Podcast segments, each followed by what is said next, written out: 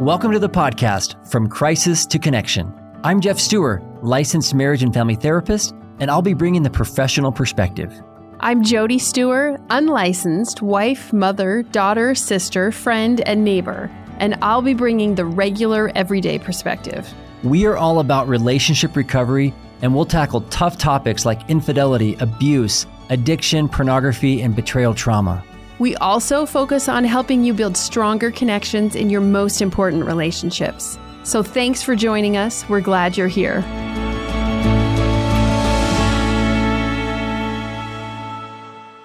Hey everyone, welcome back.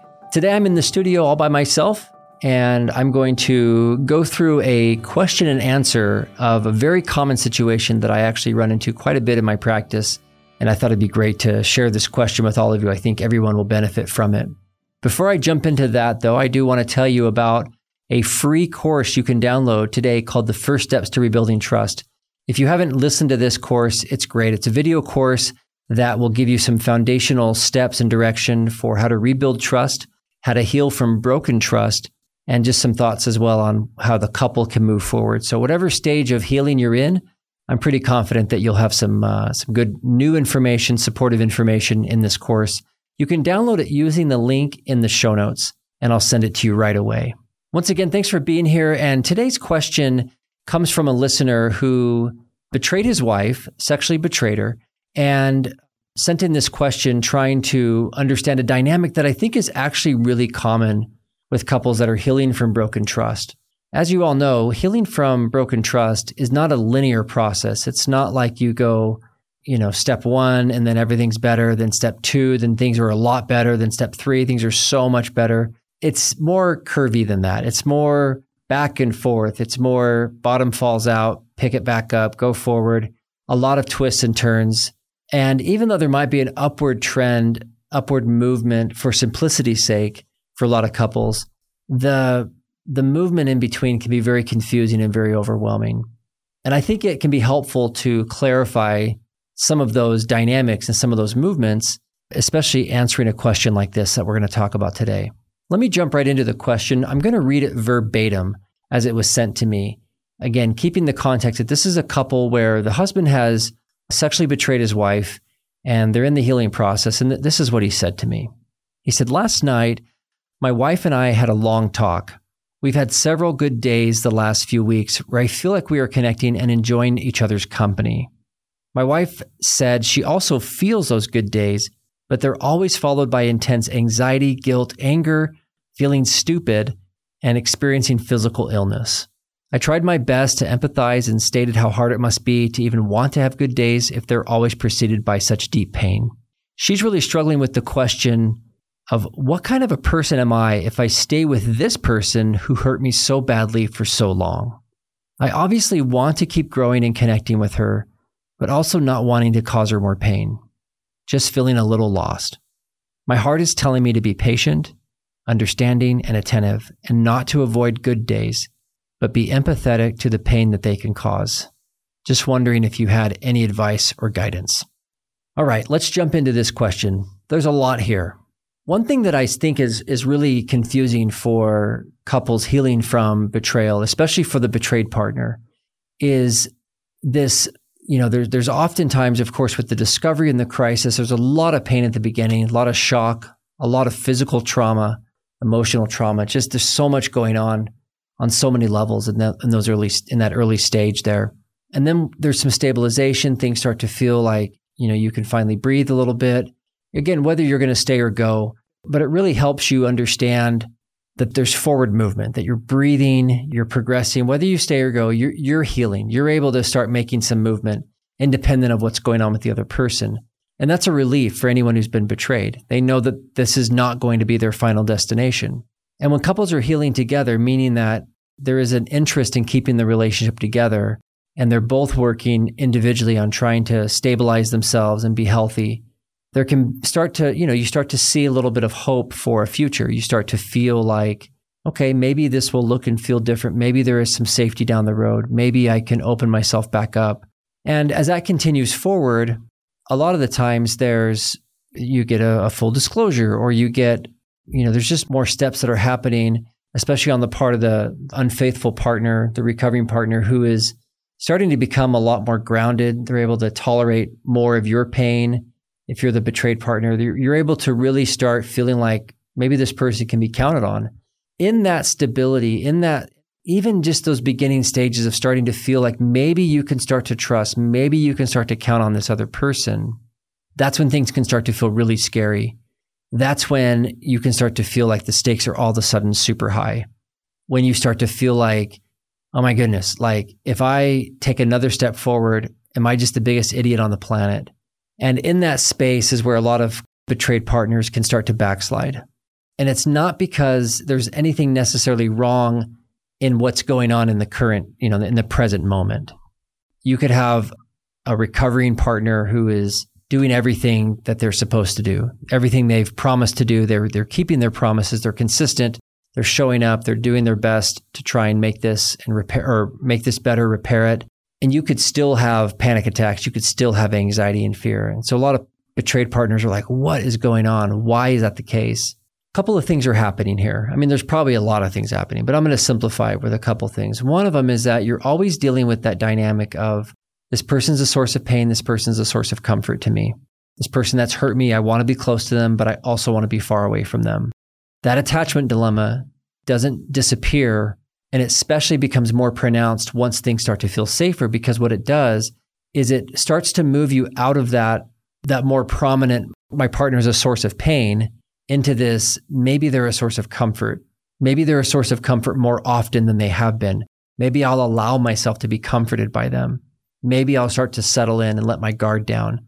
Maybe I'll start to trust in some of these areas.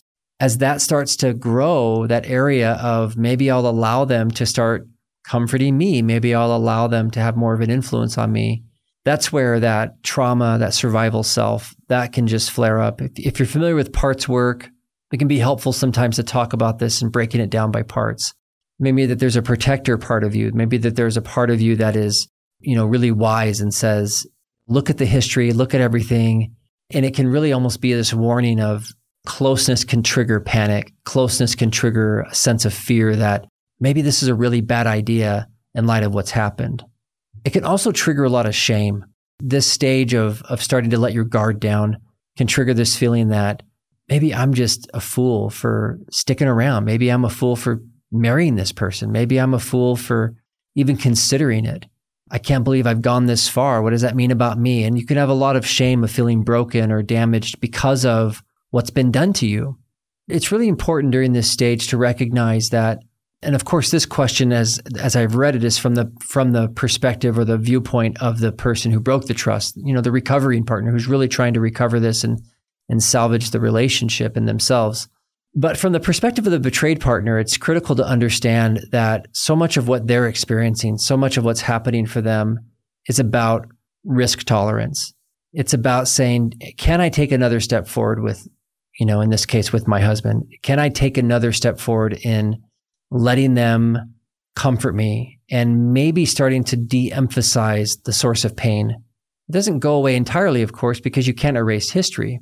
But as I start to move into this place of maybe I'm not going to allow this to control everything in the relationship or in my life, it really opens up but the potential for another fall. What can feel like even like a free fall, something that you, you may feel like, oh, I've gone up really high on this this climb and and how in the world, you know, I really don't want to have to fall back down to the ground.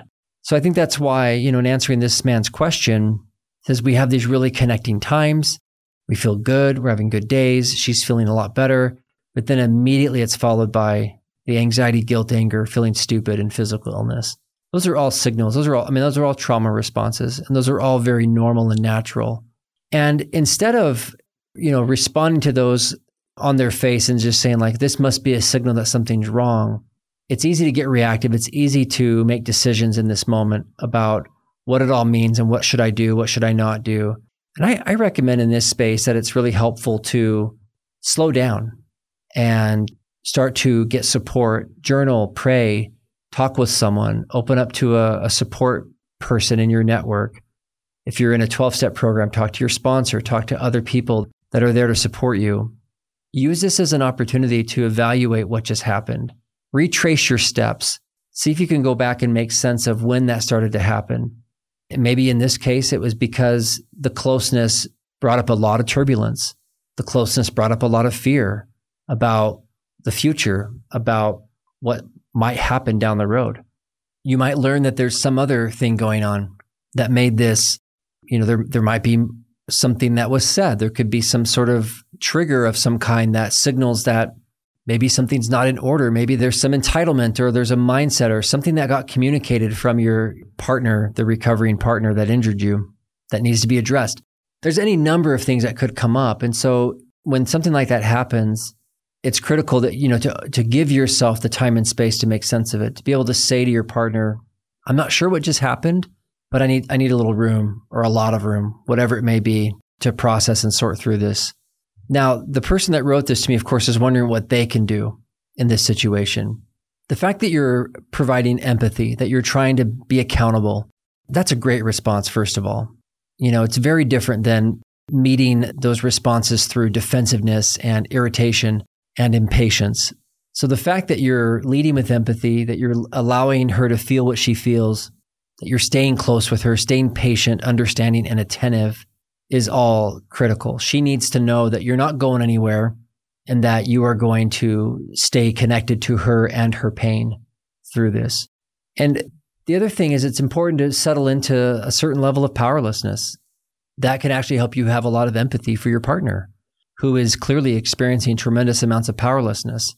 Two people sitting in powerlessness is better than one person sitting in powerlessness.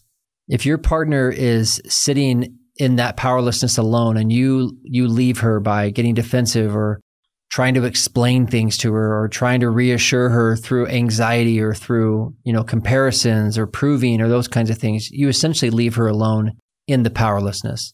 But if you let her know that she's her reaction you know is totally understandable that you're right there with her that you're not going to leave her alone that you're going to allow her you know that you're, you're like take you know take the space you need take the closeness that you need take more than you need take whatever you need. That kind of a response is going to signal a lot more strength a lot more stability a lot more presence. There's not a lot you can do in that moment to decrease the fear the panic the sickness that comes up. These are just the risks that she'll have to continue to take moving closer to you. As you continue to be a safe person as you continue to try and show up in the most stable way possible, it will make it easier for her to make that decision to move towards you. Of course, that's her own that's her own process and her own path to self-determine and decide if that's something she can tolerate. Again, one of the worst things that you can do in this moment is to treat her response like that she's now doing something wrong, that she's now hurting you because you're such a good person.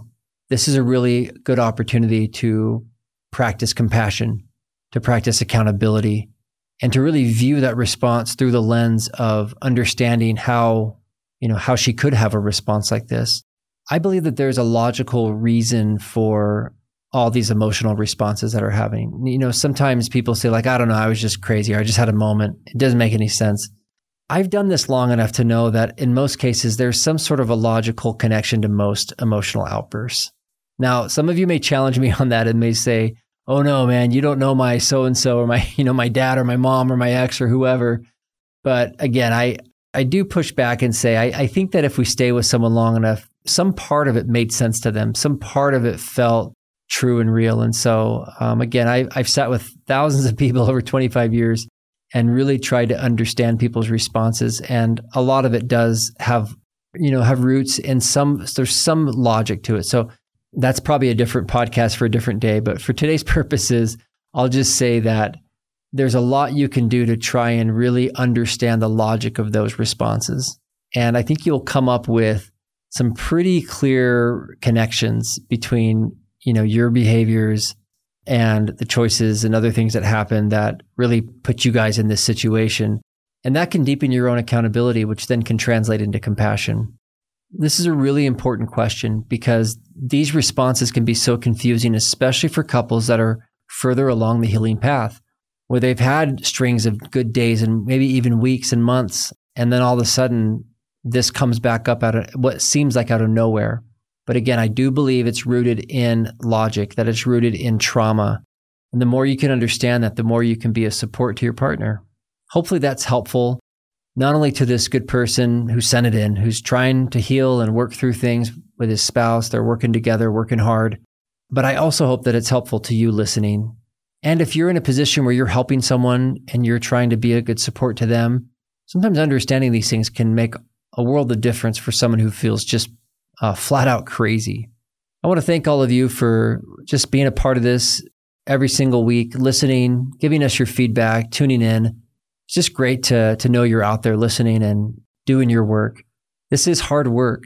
Whatever level you're at, whatever stage you're at, I want you to know that your uh, the work you're doing will, will pay off. I recognize you may not get the outcome you're looking for in terms of maybe a relationship or those kinds of things because it involves other people's choices. But I hope that you know that all the work you're doing will absolutely help you heal no matter what happens.